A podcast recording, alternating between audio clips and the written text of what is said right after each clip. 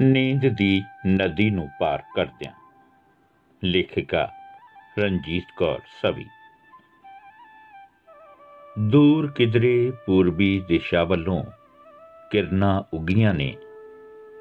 ਹੋ ਗਿਆ ਹੈ ਚਾਰੇ ਪਾਸੇ ਚਾਨਣ ਚਾਨਣ। ਦੂਰ ਕਿਤੇ ਪੂਰਬੀ ਦਿਸ਼ਾ ਵੱਲੋਂ ਕਿਰਨਾਂ ਉਗੀਆਂ ਨੇ। ਹੋ ਗਿਆ ਹੈ ਚਾਰੇ ਪਾਸੇ ਚਾਨਣ ਚਾਨਣ। ਚਿੜੀਆਂ ਘੁੱਗੀਆਂ ਤੋਤੇ ਉੱਡ ਉੱਡ ਡਾਰਾਂ ਬਣਾਉਣ ਲੱਗੇ।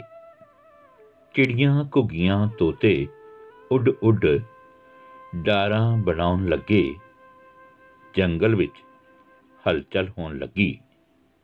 ਸ਼ਹਿਰ ਵੀ ਹੁਣ ਜਾਗ ਪਿਆ ਆਪਣੀ ਨੀਂਦਰ ਵਿੱਚੋਂ। ਸ਼ਹਿਰ ਵੀ ਹੁਣ ਜਾਗ ਪਿਆ ਆਪਣੀ ਨੀਂਦਰ ਵਿੱਚੋਂ। ਮਾਨਵ ਨੂੰ ਪੂਰੇ ਹੋਣ ਦੀ ਲਾਲਸਾ ਰਹਿੰਦੀ।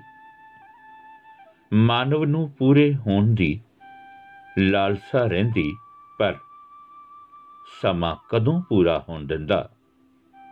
ਪਰ ਸਮਾਂ ਕਦੋਂ ਪੂਰਾ ਹੋਣ ਦਿੰਦਾ, ਉਹ ਤਾਂ ਆਪਣੀ ਸ਼ਤਰੰਜ ਦੀ ਚਾਲ ਖੇਡਦਾ ਹੋਇਆ ਲਾ ਹੀ ਦਿੰਦਾ। ਇੱਕ ਪਾਸੇ ਸਿਪਾਹੀ ਘੋੜੇ ਵਜ਼ੀਰ। ਉਹ ਤਾਂ ਆਪਣੀ ਸ਼ਤਰੰਜ ਦੀ ਚਾਲ ਖੇਡਦਾ ਹੋਇਆ ਲਾ ਹੀ ਦਿੰਦਾ ਇੱਕ ਪਾਸੇ, ਸਿਪਾਹੀ ਘੋੜੇ ਵਜ਼ੀਰ, ਅੱਧ ਕੁਝ ਸੁਪਨੇ ਤੇਰੇ, ਅੱਧ ਕੁ ਮੇਰੇ।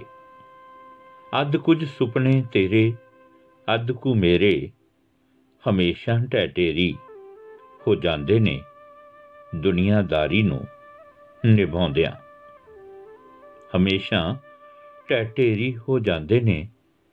ਦੁਨੀਆਦਾਰੀ ਨੂੰ ਨਿਭਾਉਂਦਿਆਂ ਪਰ ਫਿਰ ਵੀ ਮੈਂ ਸੌਖੇ ਸੌਖੇ ਨਦੀ ਨੂੰ ਪਾਰ ਕਰਕੇ, ਪਰ ਫਿਰ ਵੀ ਮੈਂ ਇਸ ਔਖੇ ਸੌਖੇ ਨਦੀ ਨੂੰ ਪਾਰ ਕਰਕੇ ਦੂਜੇ ਕੰਢੇ ਤੇ ਪਹੁੰਚ ਜਾਣਾ।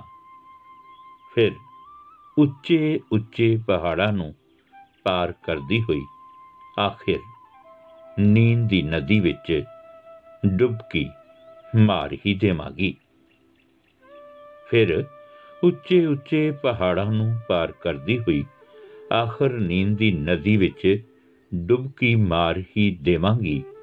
ਇੱਕ ਨਵੀਂ ਸਵੇਰ ਦੀ ਉਡੀਕ ਵਿੱਚ ਪੂਰਬੀ ਦਿਸ਼ਾ ਤੋਂ ਉੱਗੀ ਨਵੀਂ ਕਿਰਨ ਦੀ ਆਸ 'ਚ